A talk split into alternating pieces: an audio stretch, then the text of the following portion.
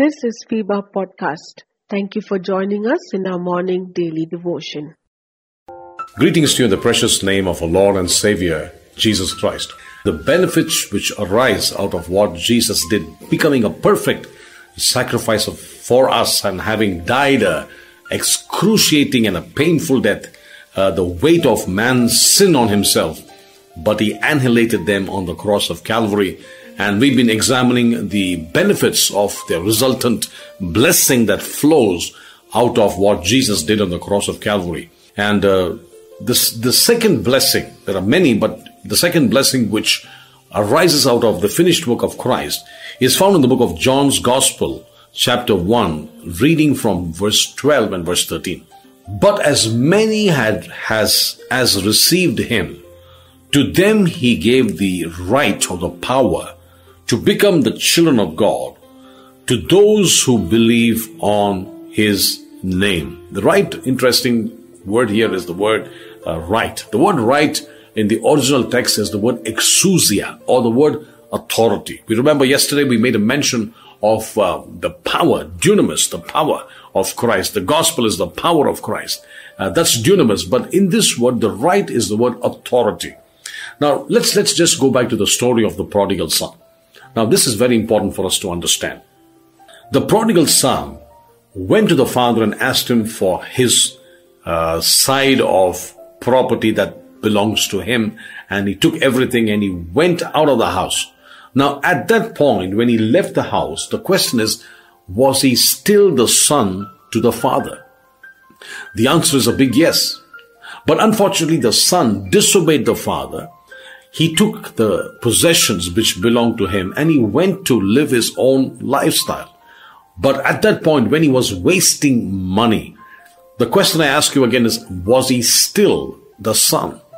The answer is still yes. But unfortunately, the son was not right in the way he handled his relationship with the father. Now imagine the man all the way to another country, uh, having fellowship with swine, uh, where again it is untouchable for a Jew to even have association with swine, but there he was with the swine. Let me ask you this question again. Was he still the son? And the answer is an astounding yes. Still the son.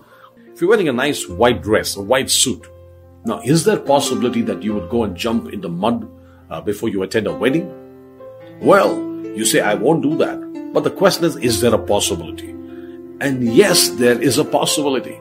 Now, though the suit is white, we have the possibility of jumping into that mud and dirtying that dress or that suit. In other words, the relationship between the Father and the Son has never changed. As a matter of fact, in the book of Luke, Luke's Gospel, chapter 3, I believe it's the last verse, the Bible says Adam, the Son of God. In other words, Adam was the Son of God.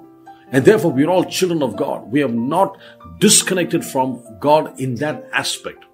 But sin came into the picture, and our relationship from man to God was marred. But God loved man in spite of sin. This is very important for us to understand. Oh, then what does the Bible talk about God putting away Adam out of the garden, Adam, Adam and Eve? You see, the Bible says, had they, uh, had they gone to the garden and partaken of the tree of life, they would be eternally sealed in the place of damnation. And that's the reason why God didn't let them go back to partake of the tree of life. And that's another teaching. We're not getting into that. So, the benefit of what Jesus did on the cross is that he gave us or restored back the freedom to call him Abba Father. As a matter of fact, the verse, let me read it again. But as many as received him, to them he gave the right. You have the authority. You're the child of God to call him Abba Father, to become the children of God to those who believe on his name. Verse 13, who were born not of blood, nor of the will of the flesh, nor of the will of man, but of God. So if God calls you his, his child, you better respond to him back as Father. That's the greatest position you can be in. The book of Galatians, chapter 3, verse 26, the Paul reiterates the same truth. He says in verse number 26 of Galatians 3, For you are all the sons of God through faith in Jesus Christ. We have the right to be the children of God. Let me give you one more verse. The book of Romans, chapter 8, verse 19. For the earnest expectation of the creation eagerly waits for the revealing of the sons of God. That's why God has put in our spirits that we can cry, Abba Father. Won't you cry, Abba Father? Maybe you've been through a difficult situation or season in life, but I want to let you know, as a good father, he will take care of his children, and you are his child. Sin has come in the way, but Jesus eradicated sin on the cross. That's why the cross is so important. Get back to the cross. Receive the forgiveness of sin. At the cross, at the cross, when I first saw the light, the glory of the Lord and the power of the Lord radiated into my life, and I became a new creation in Christ Jesus. All things are passed away. All things have become new. Today you have the right to call him Abba, Father. May the Lord richly bless you. Dear listener, we are here to stand with you in your time of need.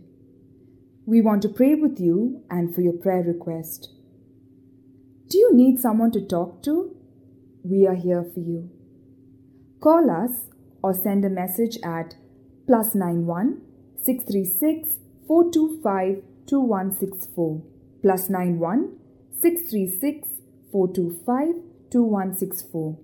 God bless you.